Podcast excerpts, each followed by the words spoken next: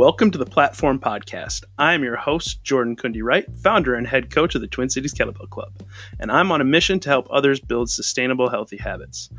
I know how hard that can be because I've struggled and succeeded to varying degrees throughout my life, but I've lost over 100 pounds and kept it off for over a decade now. The key for me was discovering my passion for lifting weights and kettlebell sport. On this podcast, we'll talk to athletes, coaches, experts, and everyday people about kettlebells, fitness programming, nutrition, mindset, making an impact, and generally striving to grow and leave a legacy of positive change. Please join me.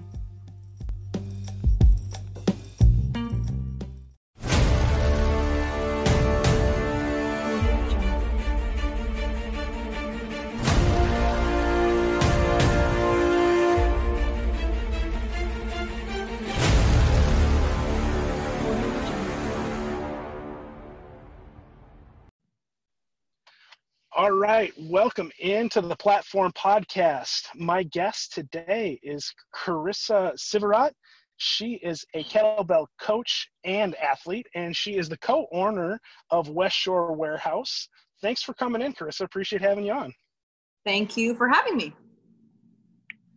So, I always like to start with uh, having people tell us just a little bit about your background. Uh, how did you grow up? Where did you grow up? What was your What was your background growing up as as a kid? Oh, geez. Um, so I grew up on Vancouver Island um, in Saanichton, BC, um, Canada. Um, and so I was kind of out in the farmlands out there. Um, born and raised in the same house. Um, so lived there for 19 years. Pretty standard childhood, I guess um, active active as a as a young kid i was lucky enough we grew up in a cul-de-sac. So um, lots of our neighbors had kids at around the same age so a lot of outdoor play. Um, rode our bikes to school walked to school. Um, got involved in sports at a young age but never really excelled at anything. I was just kind of okay. You know basketball sat on the bench a lot volleyball uh, I don't think I made the team by grade nine, um, but did did uh, did enjoy activity. Um, got into rowing in grade ten, uh, and that's kind of where um, my love for competition began. Um, and so barely scraped by to make the team. Um, and what uh, what position were you in for for crew? If uh, for for people that are unfamiliar and uninitiated to crew, um, what what position were you in on the boat? I was stroke. So I don't know if I was stroke because I was good at setting the pace, or if I was stroke because I was uncoordinated and couldn't follow anybody else's pace. um, but that's the first the first the first seat in the boat. Um, so mainly um, mainly swept. So that's using one oar.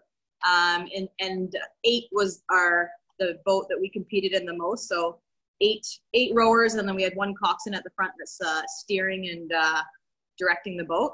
Um, but also did some sculling, did some uh, races in pairs, um, and sculling I mean, the, two, the two oars. Yeah it's generally not good to have a fat coxswain, but if I was going to be in crew, I would probably be the person that they wouldn't want on an oar. They would just want me yelling at people because yeah. I, don't think I don't think I would be very useful. But I don't yeah. think it would make a crew team because they'd be like, uh, "You throw off the physics t- too much. We don't, we don't we don't want people that are 110 kilos on the front of the boat. That's that's well, generally, I think it depends on how they balance the boat out, right? yeah, yeah. Oh, that's um, that's so. so is that good? About, do you, how far do you want me to go here? oh no, I, I'm I just I love uh, you're yeah. the first person I've talked to that that has a competitive crew background, which is um yeah. I'm I'm fat I'm fascinated by crew because it's one of the sports that uh, for people that that aren't familiar with it, like you have to come out like as hard as you can at the start, right? Because gaining momentum and getting off to a fast start is what is what really determines whether or not you can whether or not you can win a race. So it's it's one of the few mm. sports where you can't pace yourself and you basically have to be able to to suffer because you immediately go over lactic threshold almost within the first you know portion of the race because you're going you're going really really fast right am i am i right about that that's one of the things yeah, that i've definitely. read about about crew well i mean the ra- the race is 2000 meters so you know that's that's depending on what the weather's like. That's anywhere between six and eight minutes. So it's like you don't have a lot of time to to mess around. So it, it is a fast start. Usually you start with a power 10, so a really, really strong 10 strokes, and then you just set your pace from there. Um, yeah, I mean, it, it goes by really, really fast that's that's really interesting. I, I, find I find crew to be a really a really fascinating sport, but I, I don't I don't know very much about it. So I'm, I love the first yeah, first person I've ever known that that uh, that that competed in crew. So that's at least yeah. uh, at least at any level. That's that's awesome. Mm-hmm. So how did how did you how did you come across how did you come across kettlebell sport then? When did when did you get into kettlebells and and uh, how did you stumble upon upon this sport? So that was a long, so uh, my rowing career ended at 17. Um, and then I started kettlebell using kettlebells hard style. Um, when was that? It's in my 30s, I think. Um, and then so I did hard style for about four years, and then got into kettlebell sport. And how I got into kettlebell sport is actually kind of funny story. There's a, another local Victoria coach that was doing kettlebells, and I actually uh, studied under him for uh, about six months before I did my certification through Agatsu because I thought, hmm, if I'm going to teach this, I should probably know what I'm doing. Um, I guess backtracking there, what happened is I got into the fitness industry um, to learn how to personal train myself. I looked into hiring a personal trainer and I thought, wow, they're, they're pretty expensive. so, how much is it going to cost to teach myself to do this? for myself. So I went into the fitness industry, not necessarily looking for a job, but my uncle at the time was working at the a local rec center, and he he's he contacted me and said, "Hey, I'm hearing all this stuff about kettlebells. Can you come and instruct a kettlebell class here?" I thought I know nothing about kettlebells, so maybe I should figure it out. So um, I I sought out one of the coaches here on the island. Um, he was the only person I could find and so I studied under him for about six months before I took my uh, certification. And then from there, we kind of stayed in contact on and off, you know, through gym gym stuff. You kind of you kind of stay in contact here and there through uh, social media. And he sent an um, an email out to our gym because at that point I had opened up a gym um, where we did hardstyle kettlebells, and he was doing a fundraiser, um, and it was I think four or five different events, and they were about three to four minutes. So they're all very varying times, but it was you know double front squats with the, the kettlebells. It was uh, double push press. It was half snatch, um, farmers walks. A lot of a lot of really fun fun events. And I went and I brought a crew down there, and we did a little competition. And I was like, this is really really fun like I never had done like a time set like that. I was just kind of using them for for fitness, right? Yeah, that, that sounds said, like a like a CrossFit kettle like a kettlebell CrossFit competition kind of like, but only yeah. only for kettlebell. That's that's really totally. cool. Yeah, so it was, it was really fun. And then he said, "You know that they do uh, kettlebell sport, right?" And I was like, mm, heard really nothing about it. Uh, and he said, "Yeah, there's a competition that they do on the island." And at that point, Linda Gilmore was another kettlebell instructor. She had been hosting kettlebell sport events on the island, I think only for a couple years by that point. And she was one of the first over here. Um, and they had one coming up. I think this was in November, um, in in in May. And I thought, ah, I could train for that. That sounds really fun.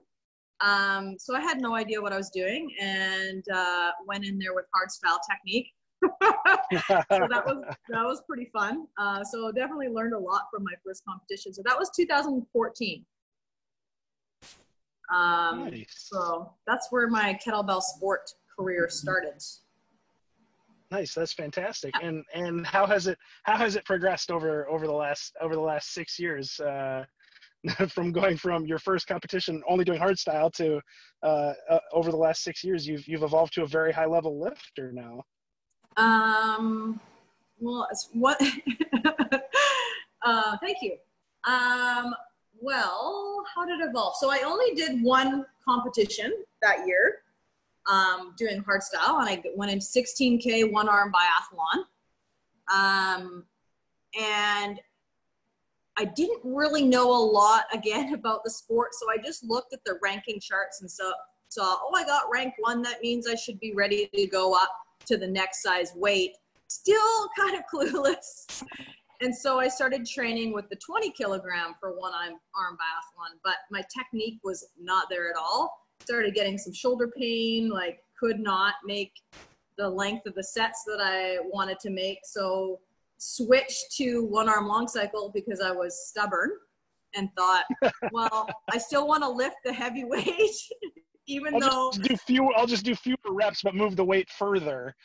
yeah, right. So I thought, like, not, not going to stop. You know, long cycle is is a little bit easier to one arm long cycle uh, move up in weight than it is for something like snatch where it's so so technical right like you can rest in the rack position if you've got a good rack position one arm long cycle so my next competition was almost a year later i went down to the ice chamber um, in san francisco because everybody had been talking about and some of those ladies had actually come up and competed in that competition i went to you have to go and see these ladies lift lift right and they're all oh, lifting yeah. the green kettlebells and right and so um, Jess DiBiase and Ksenia and yeah, right. And so you get really excited, like, oh, this is awesome. Okay, so at that point, so when I first started kettlebell sport, one of my uh, friends who I had actually worked with for a while, she was asking me about kettlebells, and I said, "Hey, well, I'm going to teach. I'm going to uh, train for this kettlebell sport competition.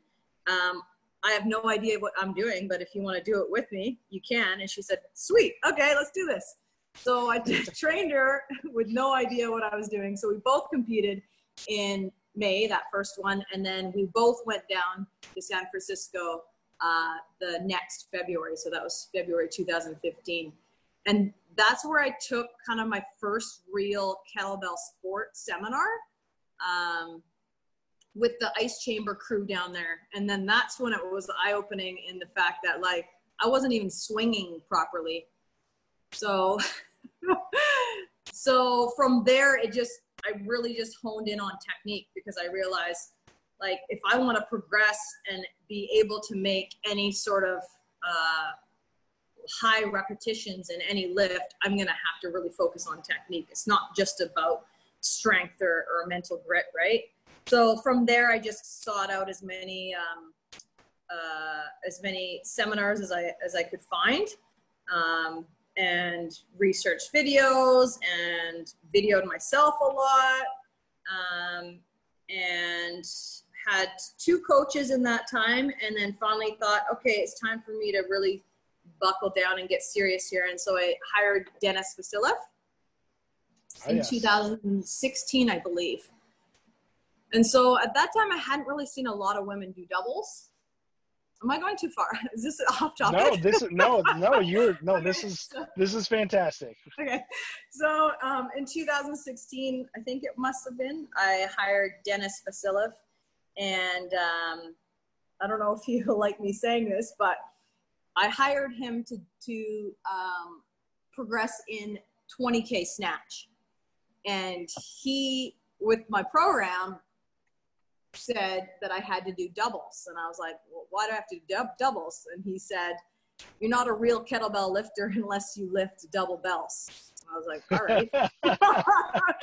okay. so, so, as an as an aside, I have also had Dennis Dennis as a coach. Uh, yeah. I worked with that. I worked with Dennis for for a little over a year, and mm-hmm. I had a similar conversation. It wasn't about whether whether or not to do doubles, but when I had started, I was I was recovering with Dennis. I was recovering from some injuries, and and uh, and I was like, I, I'm like, I'm really you know, I'm I'm a I'm a big guy. I'm I'm a heavyweight. I'm not gonna catch I'm not gonna catch even Denisov anytime soon. You know, and I was like I was like I really want to I really like these five minute events because you know I really suffer at the the seven minute point, and that's really where I, I really hit the wall. And I'm I'm not I'm not doing well in the ten minute events, but I'm do I do really well in these five minute events. So I really I really think I want to focus on trying to go five minutes. And he, it was a very similar thing. You just said you're not a real kettlebell lifter, and you're not doing kettlebell sport unless you're lifting ten minutes. We go yeah. lighter and we go the full ten minutes. I don't care.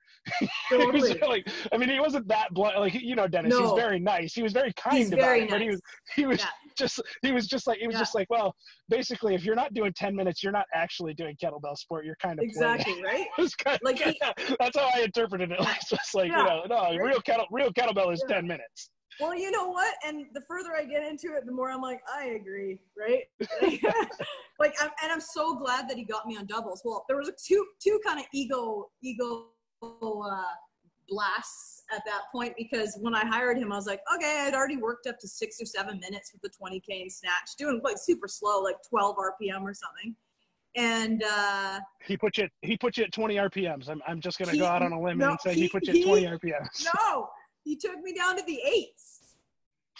So my training. Oh yeah, yeah, I, yeah. I was gonna say I meant he he probably took your weight, take your weight way down, and was like, no, you need to go 20 yeah. reps per minute. So I started my training program biathlon with eight kilograms. And I worked to cycle through eight kilograms and 10 kilograms. And I was like, oh, you know, like try not to get angry about it. But like, again, during and then also looking back at like, it made such a huge difference in in my lifting and my progress taking taking the weight down so it was like so I did the, the cycle with the eights, the cycle with the tens, the 12s, the 14s, right? So um, I'm, I am really thankful for him getting me into lifting doubles because I'm not sure if I would have because I felt they were kind of awkward. Um, I mean, who, who's, who knows? Who knows if I would have got into it or not? But he did kind of force that that uh, um, path, I guess. Yeah, push you um, outside your comfort zone like a good coach. Totally does, right? right? Um, and just the amount of 10 minute sets you get in when you go into those lighter bells right? It's like i think when you're working at close to your capacity um, you can't constantly be doing 10 minute sets right? It just breaks you down with that weight. So just just the amount of 10 minute sets that i got in and pushed through and worked pace and then now a number of reps where I wasn't struggling just to hold on to the weight, where I could just pump out solid sets. I think it really, really helped build that foundation to become the lifter that um, I am today. So I'm really thankful to him for that. Yeah, Dennis. Um, Dennis is fantastic. He's he's he's a great he's a great coach. I don't know if he'll ever yeah. hear this this podcast, but if he does, you know, shout out to Dennis. Yeah. I, he's he's yeah. one of the he's one of the legends of the sport, obviously, and he is truly truly a great coach as well as a phenomenal lifter. I mean, it's the proof is in the pudding. When when the what nine time world champion tells you to go down to eight kilos, you, you go down to eight kilos, right? You're just like, I know, right? Well, whatever whatever you say. he, he did he did very similar with me. He took me from I was I was trying to push for 24s and he was like, nope, 16s.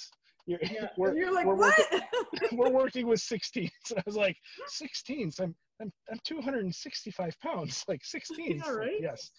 it's like yes, but you can't finish you can't finish 10 minutes at 20 RPM, so you you yeah. need to go light. you know, is he, he very pushed me very very well. So, what are some yeah. other coaches that you've worked with? You said you hired another coach as well. I know you've said Dennis so, is the um, coach as well, right? So the my first coach was the guy from Victoria, um, and I'm like c- coach kind of friend, I guess. Like I went and saw him maybe four times before I competed in that first competition just for some personal training, just to get an idea of what I was supposed to be doing. He gave me some programming here and there. I basically just looked up my programming online. Uh, looking back on it, it was kind of it's kind of funny um, the, what I followed there.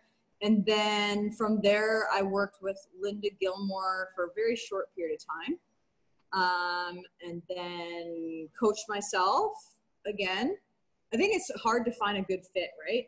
Um, and then I worked with Dennis for nine months. As great of a coach as he is, I don't believe, and he gave me a lot, and I'm really thankful. There was just something that was missing for me at one point. So I um, coached myself for about a year and a half. I went to South Korea. Um, I really love the doubles, double long cycle especially. I went to Cali, California Open 2017, I guess.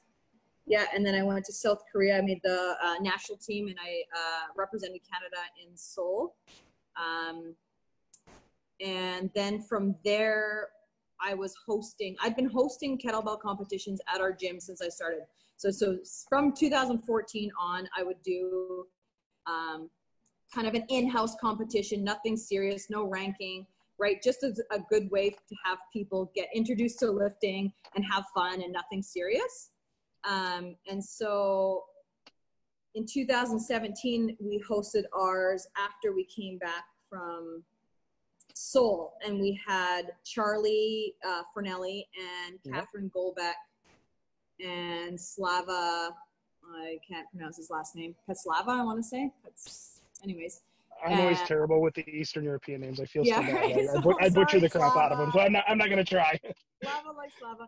Um, they came down from the Okanagan to the competition, and I just asked, "Hey, do you guys mind doing a seminar after?" Because I always love going to competitions, and then the day after doing a seminar because you're coming fresh out of your lift and you're ready to learn, right?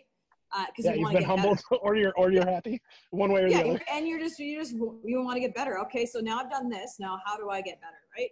So uh, they taught a seminar um, at my gym, and it was great. And I just reached out to them after, and I said, "Hey, I've been doing my own programming. Do you mind if I send it to you? Because I want to work up to the 20s for a long cycle, and I just want to make sure that I'm on the right track." and Catherine said, "Oh, I don't know. I don't really want to. I don't really want to mess with anyone's program. I'm not a coach. I mean, she'd be she'd given me a lot of uh, tidbits. Like there's a lot of coaches or uh, lifters that will give you give you feedback um, that are great that aren't necessarily coaches. And Charlie said, "I'll do it." And I said, "Okay." So I sent him my programming, and he I don't even know if he looked at it. he just started sending me programming, his own programming, which was so much different so much different than any of my programming. I was like, oh, I guess you're my coach now. So he kind of, so he kind of accidentally became my coach. Um, and I really enjoy his programming, and it pushes me in a way that um, I'm, I'm, not able to push myself. Um, and he's so good with uh, feedback and video analysis that um, it just took my lifting to the next level and where I wanted to go. So I've been working with him since the end of 2000, maybe I'm not sure if the programming started at in December 2017 or January 2018, but somewhere around there. So he's been programming for me, and work. We've been working together since then. Nice. Which is kind of funny because the very first competition I went to in Victoria here, um, I remember seeing this dude lifting reds and I was like, "What is this guy doing? He's lifting all and he's, and, and he's, he's wiry. He's wiry. three events in with these reds, and I remember sitting there just being like, "I gotta watch this dude." And I watched all three of his events, and I was like blown away because I'm like, I've never seen this before. New to the sport, I thought Green was like the heavyweight, right? Yeah. I was like, yeah, right. I'm like, and this anyways, so it's kind of funny. I, didn't had no idea who he was, but now he's coaching me. Um, so that's kind of Char- Charlie. Charlie's a freak. I mean, he's. I mean, as far as live, as far as lifters go, I mean, there are not many people that can do a triathlon with the 32s. I mean, that that is no. like to me that's the pinnacle, right? Like that's I would love yeah. to get to that point at some point in my to have the conditioning and the technique and the mental toughness to be able to do three 10 minute sets with the 32 kilo bells. I mean, that's uh, that's super totally. that's super super impressive yeah and he actually got me into triathlon um, my first triathlon i did before he was coaching me but it wasn't technically a true triathlon it was in the cali open because what they do is their events are split up over the three days yep. so they'll do jerk one day and then snatch the next day and then long cycle the next day and i always feel like if I'm traveling for a competition, I don't want to do, I feel like one event is a bit of a waste. So I've always wanted to do either, like anytime I've, I've competed. It's always like I got to do biathlon or I got to do two events or whatever. I'm, so, I'm, I'm, I'm even more frugal than that. I'm just like if I if I put money down, I'm getting my money's worth. I, well, yeah, I made that my right? I made that my mistake my first my first competition ever. I was like, well, I'm signing up for all three events, even though I'd only trained for long cycle. I still yeah. try I still tried to do all all three events because I was just like, well, I spent I spent 75 bucks to register for this for this thing. Why wouldn't I do all three events? I didn't oh obviously I did I didn't I didn't realize how how uh, how much of a shock I was in for trying to do all. Totally. and usually they put long cycle as the last event of the day. So if that's what you want to focus on, you're like, I just blew myself out doing two other events before before your main event, right? Yeah, absolutely. Yeah, yeah. so so you said that you said Charlie's programming was very different from your own. How so? Um. So I do a lot of weight uh, work with different weights. so I don't know how to explain. So, um, a lot of volume. There's a lot of volume. Um, there's he doesn't do the uh, take take you down to lighter weight for a while and then go back up. You're always working with a mixture of weights. Mm. Um, and a lot so like, of so like if your if your competition weight is 20 kilos at uh, we'll just say whatever 10 reps a minute for long cycle, you might do some sets at at 16 with a higher RPM, and you might do some sets at like a 24 with a lower RPM. Is that is yeah? Is that well, like so rarely am I working with a weight heavier than I'm going to lift unless I'm working towards that next weight. But so say if I'm working like, yeah, 20, um, 20K long cycle or whatever, right? And I'm working 10 RPM, you know, my first set might be a four minute set at 10 RPM with the 20s. And then my next set would be, you know, two or three minutes with the 18s at a faster pace and then 16s um, and the 16s are just basically like, I'll do like two two minute sets at whatever, 14, 15 RPM. Um, but I've been training triathlon with him since I started. So my week will usually look like, except for right now, I'm doing a lot of long cycle, but my week in general would look like a jerk day, a long cycle day, a jerk day. Um, and then if I needed to work an extra day on cleans, then there'd be some cleans in there and then snatch would be on my jerk days and then a glove snatch on an in-between day so i'd be doing four days of lifting but my glove snatch i don't know if you'd really count that as a day of lifting because it would be like you know eight or ten minute glove snatch with a 12k not really super taxing but just to get that um, it is for you get, get that technique down right? Yeah.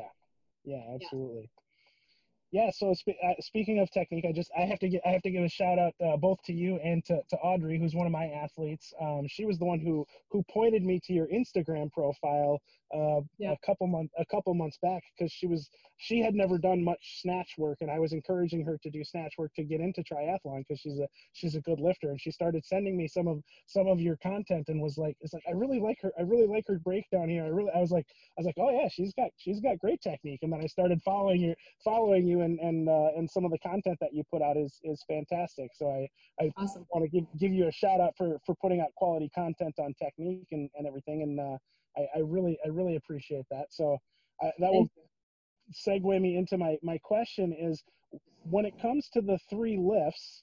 Um, you just wrote you just wrote a little poem about the three lifts. I won't put you on the spot and, and have you and have you recite it, but uh, tell tell me tell me what it is that you like uh, like and hate about each of the three lifts because you, you, I won't I won't spoil I won't spoil your message, but uh, I really enjoyed that I really enjoyed that post. So so tell everybody about your your ode your ode to triathlon.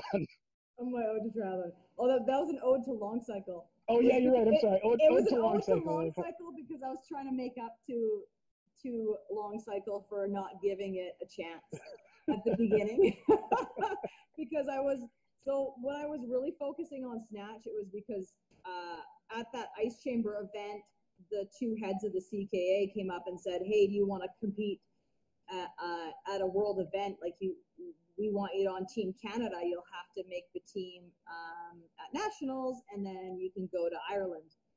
But women only compete in snatch." And I was like, "Oh, perfect! I like snatch. That's my favorite lift anyway. So I'll move from that one arm long cycle that I didn't really like anyways."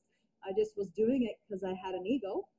Um, to snatch. so so snatch was kind of like the lift that I really enjoy. So the ode to long cycle was more like, sorry, long cycle, I didn't give you a chance, but now it's my favorite lift. Um, so things that I love and like and dislike about each lift. So I really enjoy snatch when you can get into a rhythm. Like sometimes you're snatching and it feels like you could snatch forever. You just get into a zone, everything's flowing, your breath, you're just breathing and you're moving, right? Um, and then all of a sudden your grip's gone and you're like, what the hell? I got 10 more reps left. um, so I really like the flow of snatch. and the rhythm of snatch. Um, I like the weight transfer. You're like you're rocking, rocking with the bell. Um, but I also find it one of the most frustrating lifts because if you're doing something a little bit off, it mm-hmm. eats away at your grip and your and your forearms just blow up, right? Yeah, so, you don't feel it. You don't feel it until you're you know too deep in to fix it at that totally, point. right? It's just like all of a sudden it's like, oh, okay, well, I got maybe 30 seconds left, right? Uh, feels good, feels good, and then it doesn't. Um, so it, it is one of the most frustrating lifts for me in that respect because sometimes you don't know what you're doing wrong until you're done. Or um, even or even what you're doing right sometimes too, right? Like I've. I've had that experience where you're like you're like, oh God, that was awesome what did I do? like, yeah. And you got to go back. You got to go back and watch the video and like put it in slow motion. You're like, you're like, oh my god, what was it? I, I had that with actually one of with one of watching one of your videos where you were really exaggerating the deflection into the drop and yeah. and staying really close on your path on the drop to save grip strength on that on that that that bell descension, right? And and I was like, oh my God, look at how far back she's leaning.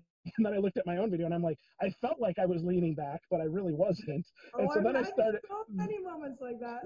then I started then I started then I started really exaggerating it. And the first time it really felt good, I was like, oh my God, I saved like so much grip strength. I hit I went from 18 RPMs to 20 RPMs for this whole set. I was like, oh my gosh, I think I tagged nice. you in that post. I hope, I hope I did, but uh, I was, I, it was just such a like such an aha moment, you know. But I still, I still find myself struggling to recapture that every set because you know every set is a little bit different. But like, I know that I know that I need to get that habit ingrained where deflect back, shorten the path on the drop, you know, those, those mm-hmm. things. But uh, until it becomes unconscious and yeah. and you're just doing it because that's that's the thing with snatch too is like sometimes you start focusing on too many things and the whole thing goes to shit, right?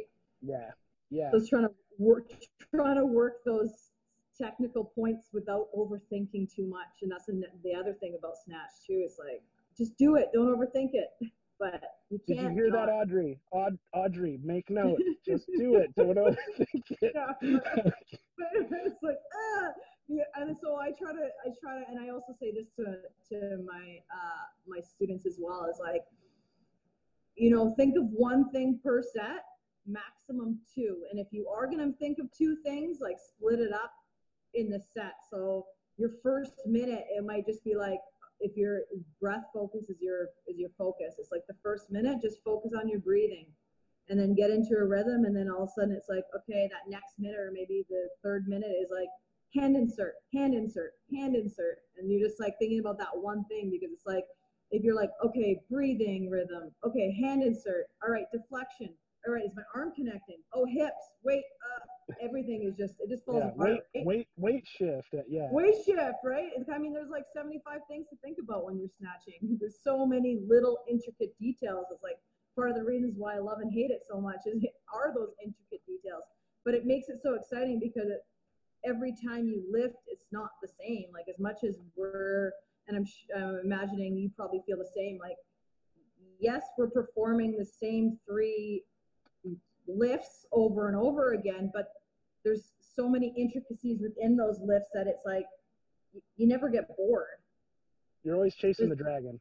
yeah, yeah. I mean, you're never gonna get there, but it's still fun to try never gonna catch it, but but you know you, you feel like some days you get closer than others. Like, yeah. oh, I just I was I was so close that day. Totally. So um, that's what I love about Snatch.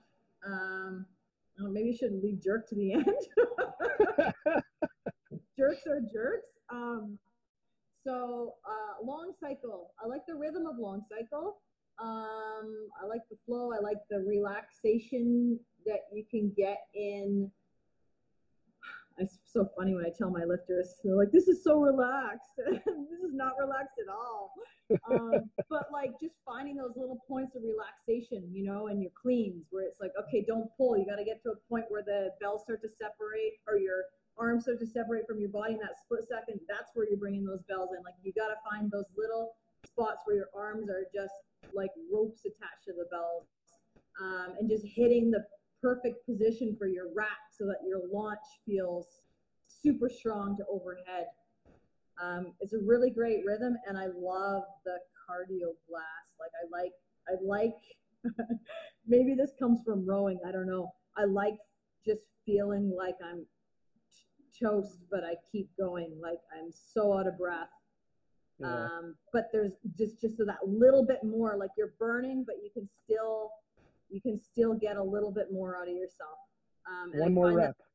There's one more rep. Then I find that's what you can get a long cycle more than snatch or jerk is like it, it is that cardiovascular um, I guess ch- challenge within lifting somewhat heavyweight. I mean, it's not. I mean, it's obviously it's not going to be a max max weight, sub maximal, but I mean, it, it still has that strength component of the jerk where it feels really powerful. Um, so I like that that pairing together of the the strength and the um, feeling out of feeling out of breath and gasping for air, but still being able to to push. Um, yeah, and then jerk. I mean, jerk's a pretty powerful movement. I like the power of of, of bumping those bells under, up and then landing underneath them.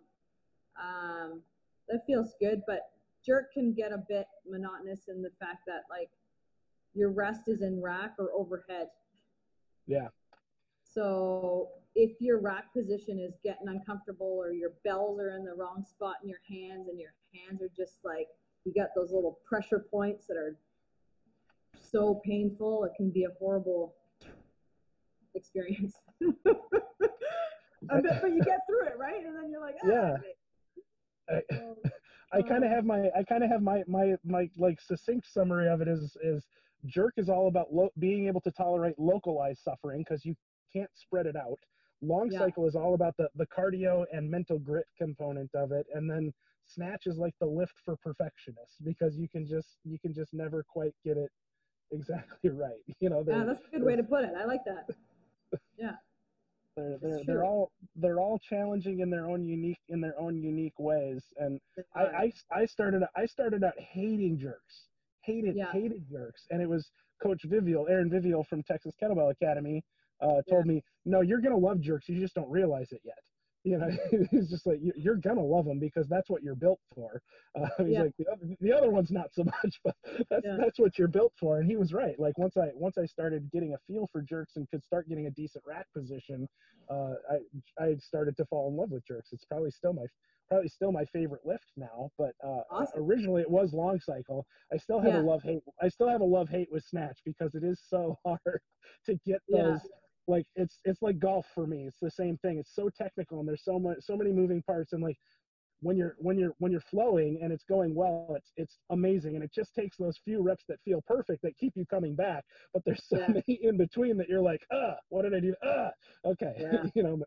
You, you focus on one piece at a time, like you said, and and do just one swing thought or one movement thought, and for that for that set, and that's uh, that's been really helpful for me doing doing that same kind of focus, one one thought at a time, because otherwise it's it's too much.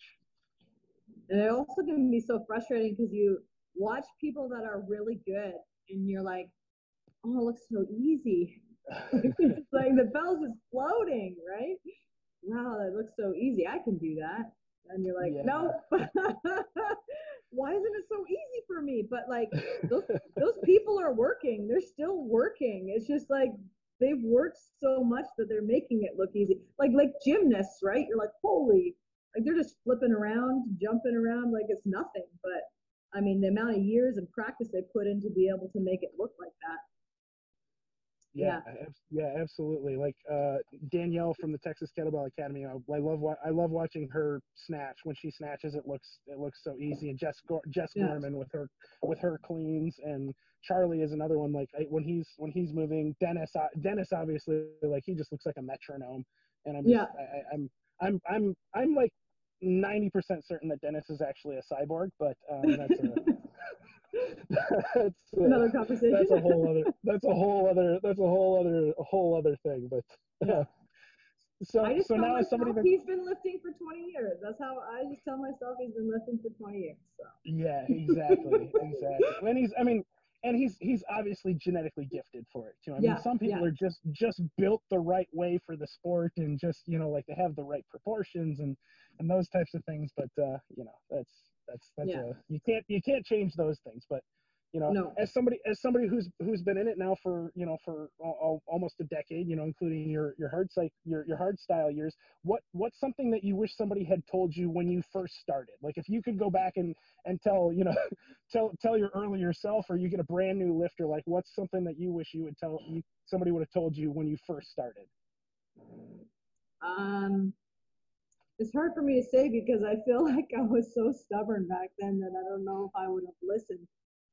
Um, but and I did get these throughout, like as I as I got further into it, just the just the importance of staying light and working your technique and like not being afraid to drop the weight down to work on your technique.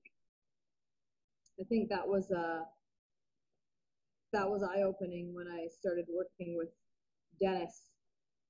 Um, and not being in such a rush to get get anywhere, right? Like if yeah. if you love this sport, it's just just take the time. Just you know, don't get hung up on you know the upcoming competition. I've got to be here, and this is like the number I need, and the it's like there's so many competitions. There's going to be another one. If this one isn't fitting into the training cycle that you need, like to to get to where you feel like you should be, like just let it go or go lighter, right? I don't know. Um, feel like it's easy to get caught up in the uh, heavy, heavier, faster more that, of like yeah. more, right? Where it's like actually a lot of times in this sport, less is more. You know, like if you if you're continually continuing to fail your sets, then take take the weight down, right? Um, if you're not making 10 minutes on the platform, then you need to make 10 minutes with the bell size one one or two sizes lighter or three sizes lighter. You gotta you gotta work that endurance first. Um, and at that ice chamber uh, uh, seminar they said you know endurance first endurance first. They totally drilled that in and i was like okay okay like you know strength is the last like endurance first then you work your speed then you go up in weight um, so maybe maybe that, but like I said, I don't know if I would have heard it until I needed to hear it when yeah. I was starting. Um, yeah, absolutely. So that. Um, I also maybe this is the life thing is like just like don't take other people's opinions on things as your own. Um, because I did when I was taking some of my certifications to do hard style. One of the mm-hmm. le- leaders there briefly brushed over kettlebell sport. I, I don't know if I was ready to hear it or didn't really pay attention much, but he had said, it's so boring. Like, why would you do it? They just keep doing the same thing over and over for 10 minutes. And I was like, so I kind of had that impression in my head of like, oh, this is like a real boring sport. So I never looked into it. So you know don't take other people's opinions on things as as your own because we all enjoy different things. Um so i think that's important. You know go go yeah. try it for yourself see if you like it. And also don't just try it for a week right? Like it's easy to get frustrated the first week of trying anything new right? Like you you're gotta give it a good decade before you realize yeah like you suck at everything you try for the first time. Um, and then maybe just like exploring other lifts because again right i got so stuck in like oh i'm gonna be a snatch a snatcher that like i wasn't open to trying long cycle or jerk with the double bells until a coach basically forced me to do so. Yeah that's that's one thing that that's one thing that i find really interesting about the kettlebell sport um, sport as a differentiator between uh, like powerlifting, right? Because in powerlifting, if you're going to compete in powerlifting, most people do all three lifts, right? You you you bench, you squat, and you deadlift. You don't see many you don't see many people enter a powerlifting competition and say, "Yeah, I'm just going to bench or I'm just going to squat," right? Because you don't win you don't win the overall meet by being the best in any one lift. You win by you win by being the best in three lifts. It's it's an interesting yeah. thing in kettlebell sport that you have people who are very specialized in like in one lift or two lifts if they're a biathlon specialist. I just I find that to be kind of an interesting uh, dichotomy between the between the sports. I, I think there's a I think there's a it feels like there's a shift towards triathlon happening in the sport. I don't know if you would agree with that or not, but yeah. I, see a lot of I see a lot of people going going that direction. A because I think it's more fun and more interesting, um, mm-hmm. but but but also I, I think there are a lot of people who who really respect the being a really well-rounded lifter. Totally, and with all three lifts, you you do become that. And like you watch like Dennis's training program, right, for himself, and I think how he programs for his lifters, right? He's got like part of the year is biathlon and the other part of the year is long cycle. So it gives the body a break in between and mind a break in between. And like we can take a lot from him in, in terms of like looking at it long term. It's like you're not gonna lose anything or much if you decide to take six months and work long cycle only and then the next six months you work biathlon only like you're still those those live lifts still complement each other right you might yeah, feel I, like I literally just told one of my athletes this morning, when in doubt, long cycle. Because she was like, yeah. she's like, I missed, I missed a day, and we've got another session tomorrow. So what do I do today? I've got time today, and I was like, hey, when in doubt, long cycle. You're never gonna, yeah. you're you're never gonna go wrong by doing long cycle. Totally. And I, I also like long cycle too because it's like such a short, usually a shorter training. Like I, I love my long cycle days because I'm like, oh, it's a short train. It's not gonna take me forever, right? Like, yeah, uh, yeah, you're like you're like, wait a minute, we're done in 45 minutes, not 90 minutes. Totally. Oh my gosh, this like, is this. biathlon training can get a lot, right? You're like, oh, okay, so I gotta fit my jerk and my snatch and clean and everything your up. and your GPP and your mobility. And your GPP and your mobility. Yeah, right. It becomes a lot. It can be overwhelming. So so speaking of which, if I did the math right earlier, it sounded like you trained like eight days a week um, between all of the different things that you do. oh. Uh, what? what uh, no, because you're talking about a glove set on one day and a snatch. But but how how do you how do you typically? I mean, obviously, right now times are a little bit crazy. Everybody's routine is a little bit off. But uh, typically, how do you how do you like to structure your your your program? Do you like to do everything all at once in in a few days a week, or do you do your cardio on your off days and your mobility on your off days and then under the bells on your other days or how do you go about it? So i mobilize every session because i enjoy it um, and it's a good way to warm up my body. And i find that the heavier bells i lift with the more i need to be prepared mentally and physically. And i find that mobility kind of like sets my head straight as well. Because um, i work a lot and uh, sometimes it's hard to quiet the brain because I also work out at my work. So a lot of times you're getting ready to work out and you're like, oh shit, I forgot I had to adjust this person's membership. Over there, I've got to clean that corner or I got to reorganize this. So it's, you got to try to like just block that stuff out and, and train. So I find that the mobility really helps me just ignore that stuff and check into my yeah. body and, and that's get, a unique challenge of being a gym owner that that works out like that's a really unique challenge of being a gym owner that works out in your own facility because you don't have in, you don't have that that mental transition that like if you were working in a separate office building and coming to the gym you have that that differentiation of the spaces right? When you go to the gym it's time to work out right? But for when sure. you work when you work there and it's your facility, it's like, oh shit, I, I just noticed that the squat rack needs oiling, or oh, I noticed that there's there's a spill over there that I need to clean up, and you're like, oh wait, I'm supposed to be starting my long cycle set in two minutes. I need yeah. to focus. Yeah, totally.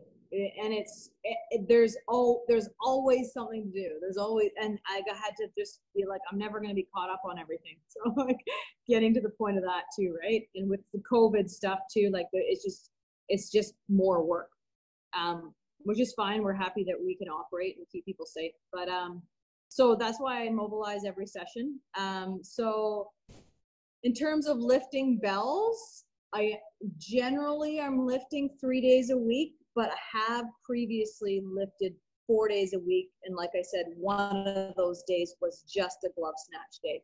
Um, and so depending on what I'm lifting, like if I'm jerk if I'm doing a biathlon day, that will usually take me two hours with warm up and clean up, chalking and clean up. Um, sometimes I can get a shower in there too. Um, and then I run three days a week. So my next day would be a run day. And I vary my run uh, distances or uh, times. So sometimes it will be like a 30 minute run, or sometimes it will be uh, by kilometers. But they usually try to do two 30 minute uh, cardio days and one about 40 or 45. But recently I've just been doing kilometers. So I'm doing five kilometer run, seven kilometer run, and then 11 kilometer run in my week. Um, and on the five kilometer run day, if I was supposed to do a glove snatch, that would be the day. Like I'd do my 5K run and then I'd do a glove snatch, and that would be it. I have let my strength training slip and slide uh, since we reopened. Um, just I don't want to be at the gym anymore. yeah, yeah, I understand. And by uh, by and by strength like, training is that is that adjunct like uh like deadlifts like deadlifts and barbell squats and and things like like GPP yeah. strength training is that okay? Totally, yeah, and I, I love that stuff, but it's it's something that comes in last for my programming. Totally, so, totally. As it as it should if you're if you're doing legit if you're doing legit kettlebell volume and you're doing cardio and you're doing yeah. mobility, right? Those things are all higher priority to me than GPP in my in my opinion. Yeah, and and really the GPP like the strength stuff I do is not it's not specific for kettlebell. It's more just like keeping my body strong. Like so, I just try to balance out with, you know, I'll do deadlifts, squats, pull ups, dips or some sort of like shoulder stability exercise, some sort of a core uh, stability, dead sort of dead bug type uh, exercise, just to try to try to keep my body in a in a good and uh, strong and healthy position so that I can continue lifting and running. Um, but like I said, I, I haven't pro- I haven't. It's been at least two months since I've been doing that. But I had built myself up to do that consistently, about one day a week. Um, but prior to that, um, since training with Charlie with all the volume, I dropped all of my strength training for probably two years. So yeah, it hasn't been a regular a regular part of my training. I started to make it a regular part and then COVID happened and it's not a regular part again. So that's that's the thing that usually falls to the wayside. Yeah. So and then I have a rest day. So so I'm. I was just, I was just I was just gonna ask. Do you have a yeah. day where you do absolutely nothing? Like, is there yeah. a day when it's just like sit around and, you know, yeah. just just chill? Totally. I love those days. Um, I my favorite my favorite session. my favorite session, the couch session. Bring me my chips. Um, so so yeah, so right. So I'm doing three days a days a week of kettlebells, three days a week of running, and then I have one day that I rest.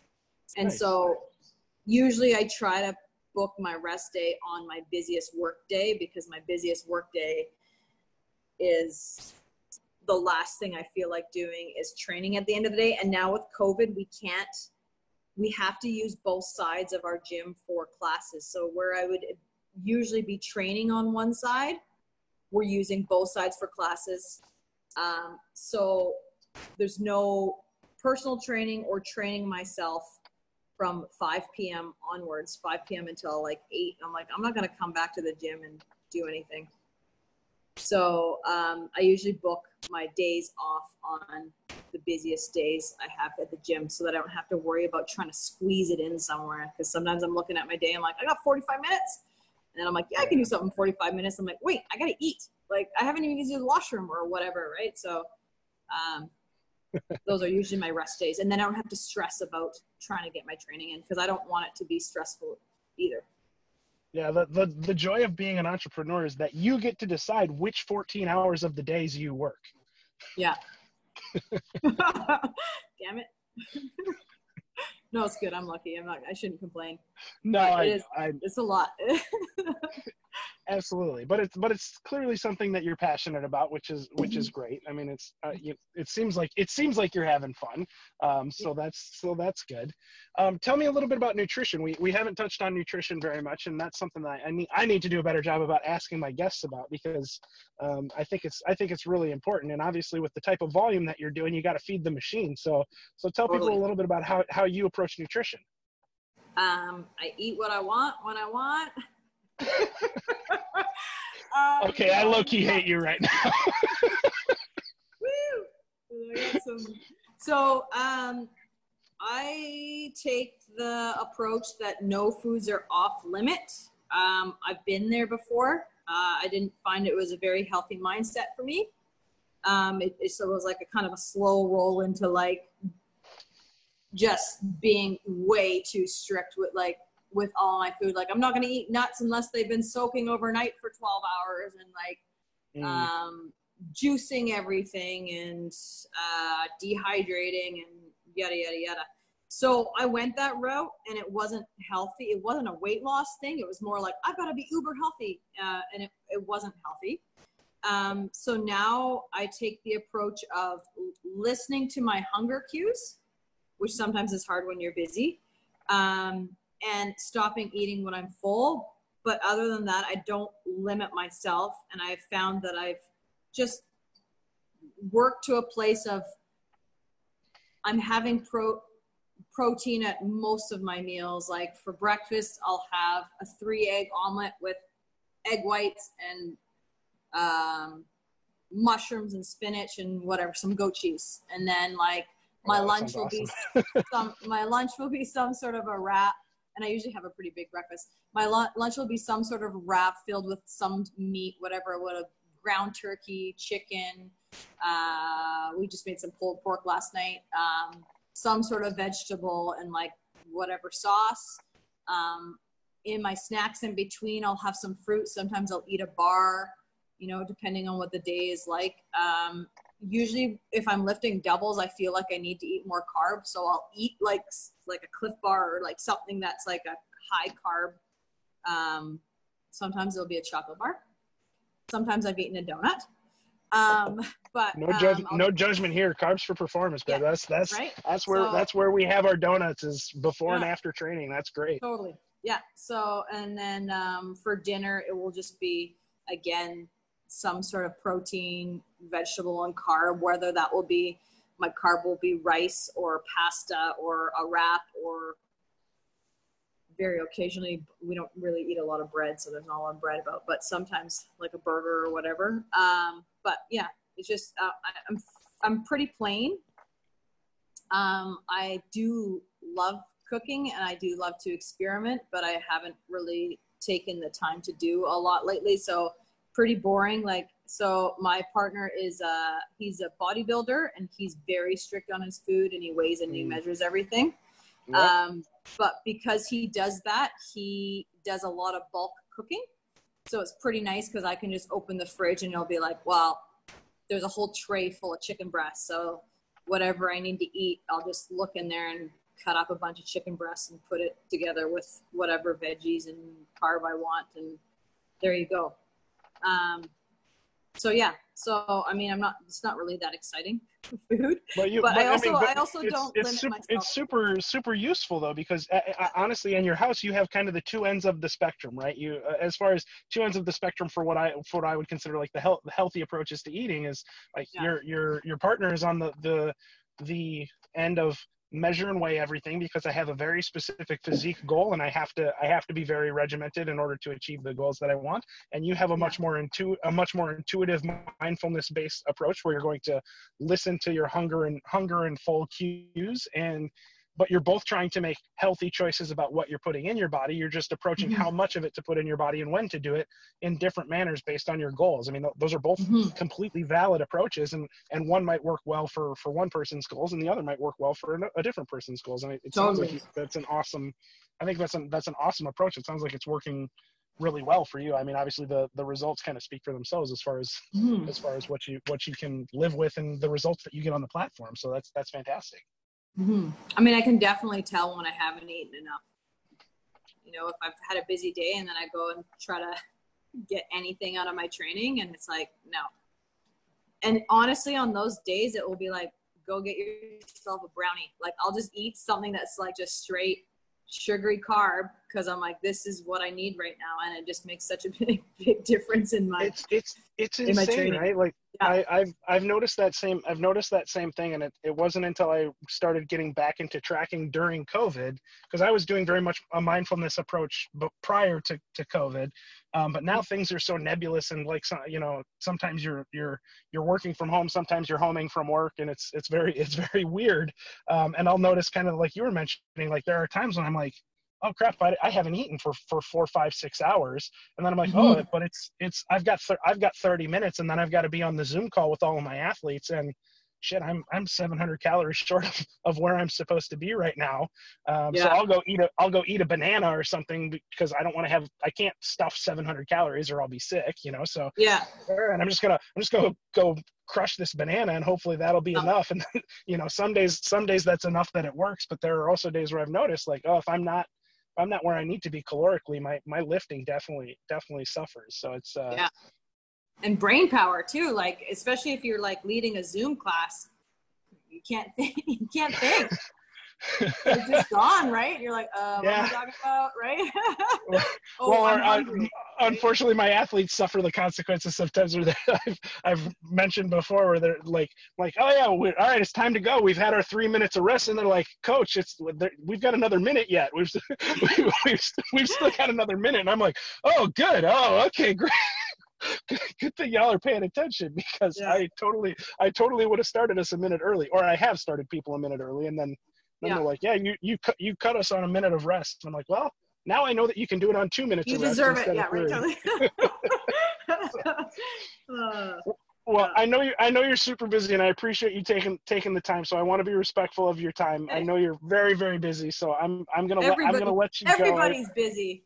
We're all busy. Absolutely. But thank I, you. But, yeah. I, yeah. I, I, appreciate you coming on so much. Um, cool. I'm gonna I'm gonna ask one I'm gonna ask one more question before we go, yeah. and I, I want to know what is what is your mindset when it comes to your approach to kettlebell sport? Are you trying to be the best, or are you trying to be your best? Uh, my best. I honestly could care less. Well, that being said, I couldn't care less. I do get inspired by other people's uh, sets and numbers and it, it does make things feel more achievable when I see people put up some really good numbers. And then sometimes if someone's close to you, it kind of lights a little bit of a fire under your butt. But I've never been super concerned with what anybody else is doing. And I think that stems from maybe the fact that like there wasn't a lot of competition when starting. Like hmm.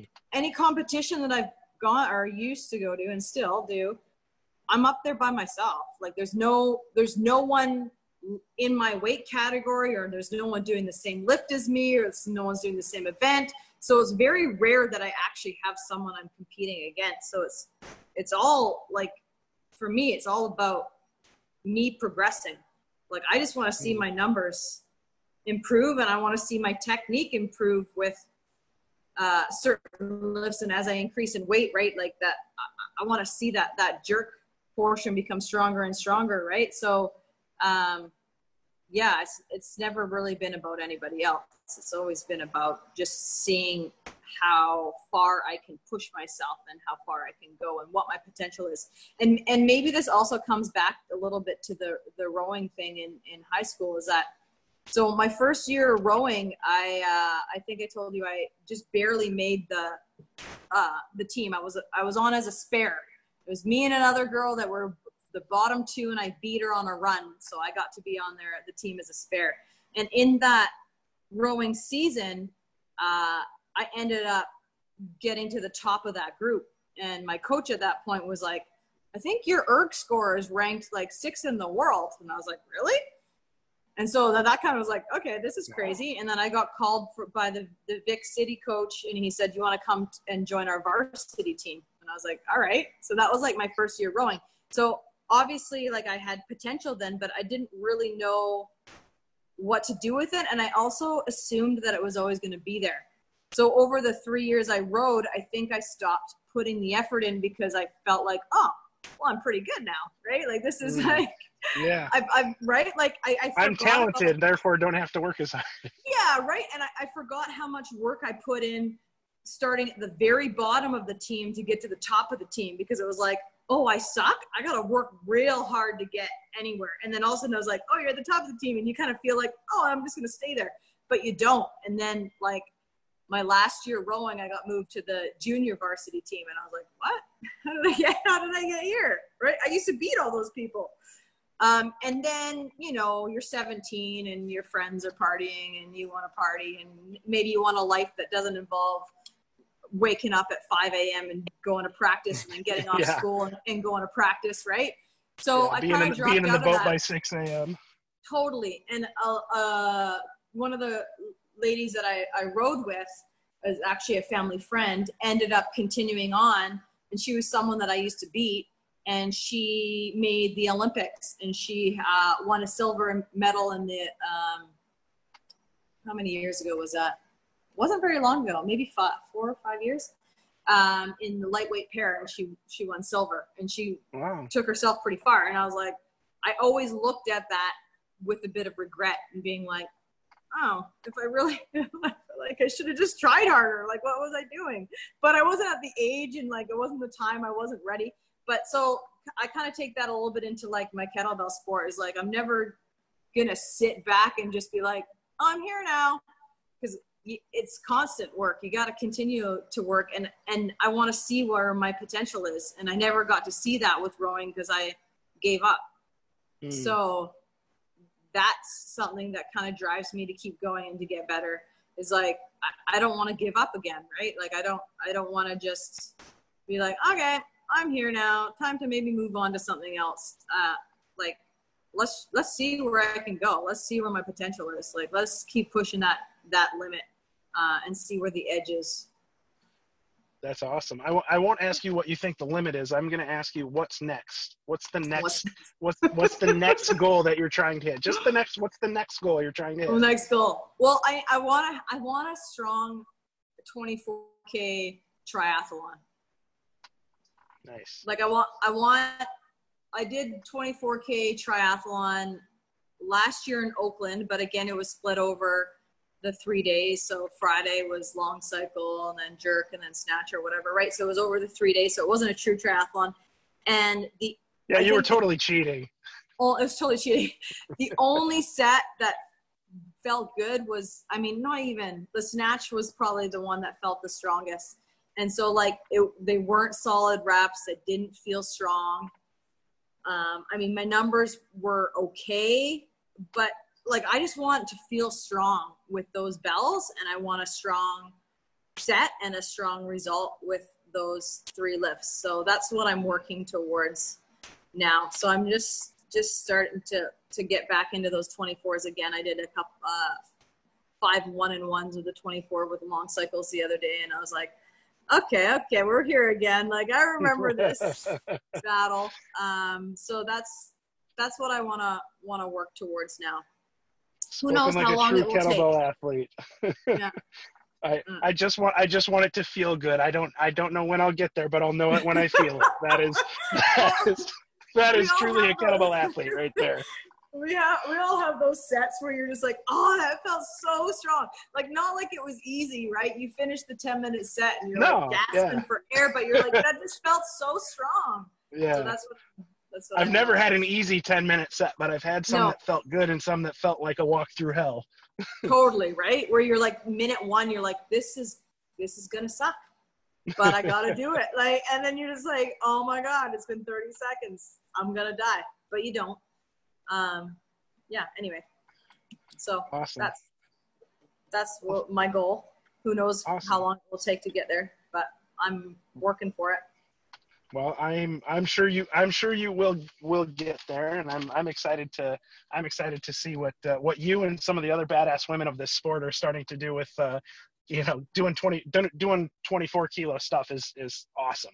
To see to seeing the women coming and, and throwing around throwing around serious weight and and and putting up numbers that you know a few years ago you know many of the many of the russian coaches or many of the athletes would have been like oh no no women shouldn't do that. You know i love yeah I love seeing that. It makes me it makes me so happy, especially as as I as I'm now getting my my daughter into into kettlebells. She's six years old and she's starting to do awesome. kettlebell kettlebells next to me. You know, uh, on occasion. It it makes me it makes me very happy to be able to show her videos from from people like you and you know and Kim Fox and Jess DiBiase. You know, to to show them that you, you can you can kick ass at this. So it's great. Yeah, cool. That's exciting.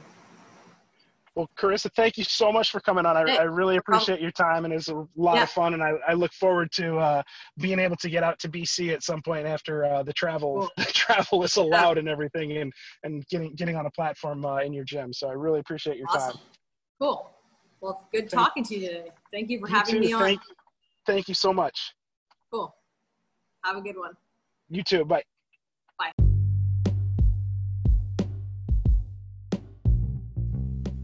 Thanks for listening to this episode of the Platform Podcast. I'm Jordan Kundi Wright.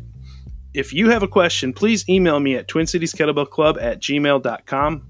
Follow us on Instagram and Facebook at Twin Cities Kettlebell Club, on Twitter at TCKB Club, online at TwinCitiesKettlebellClub.com, and please help us grow our reach and give us a review on Apple Podcasts, Spotify, Stitcher, or wherever you get your podcasts. Until next time.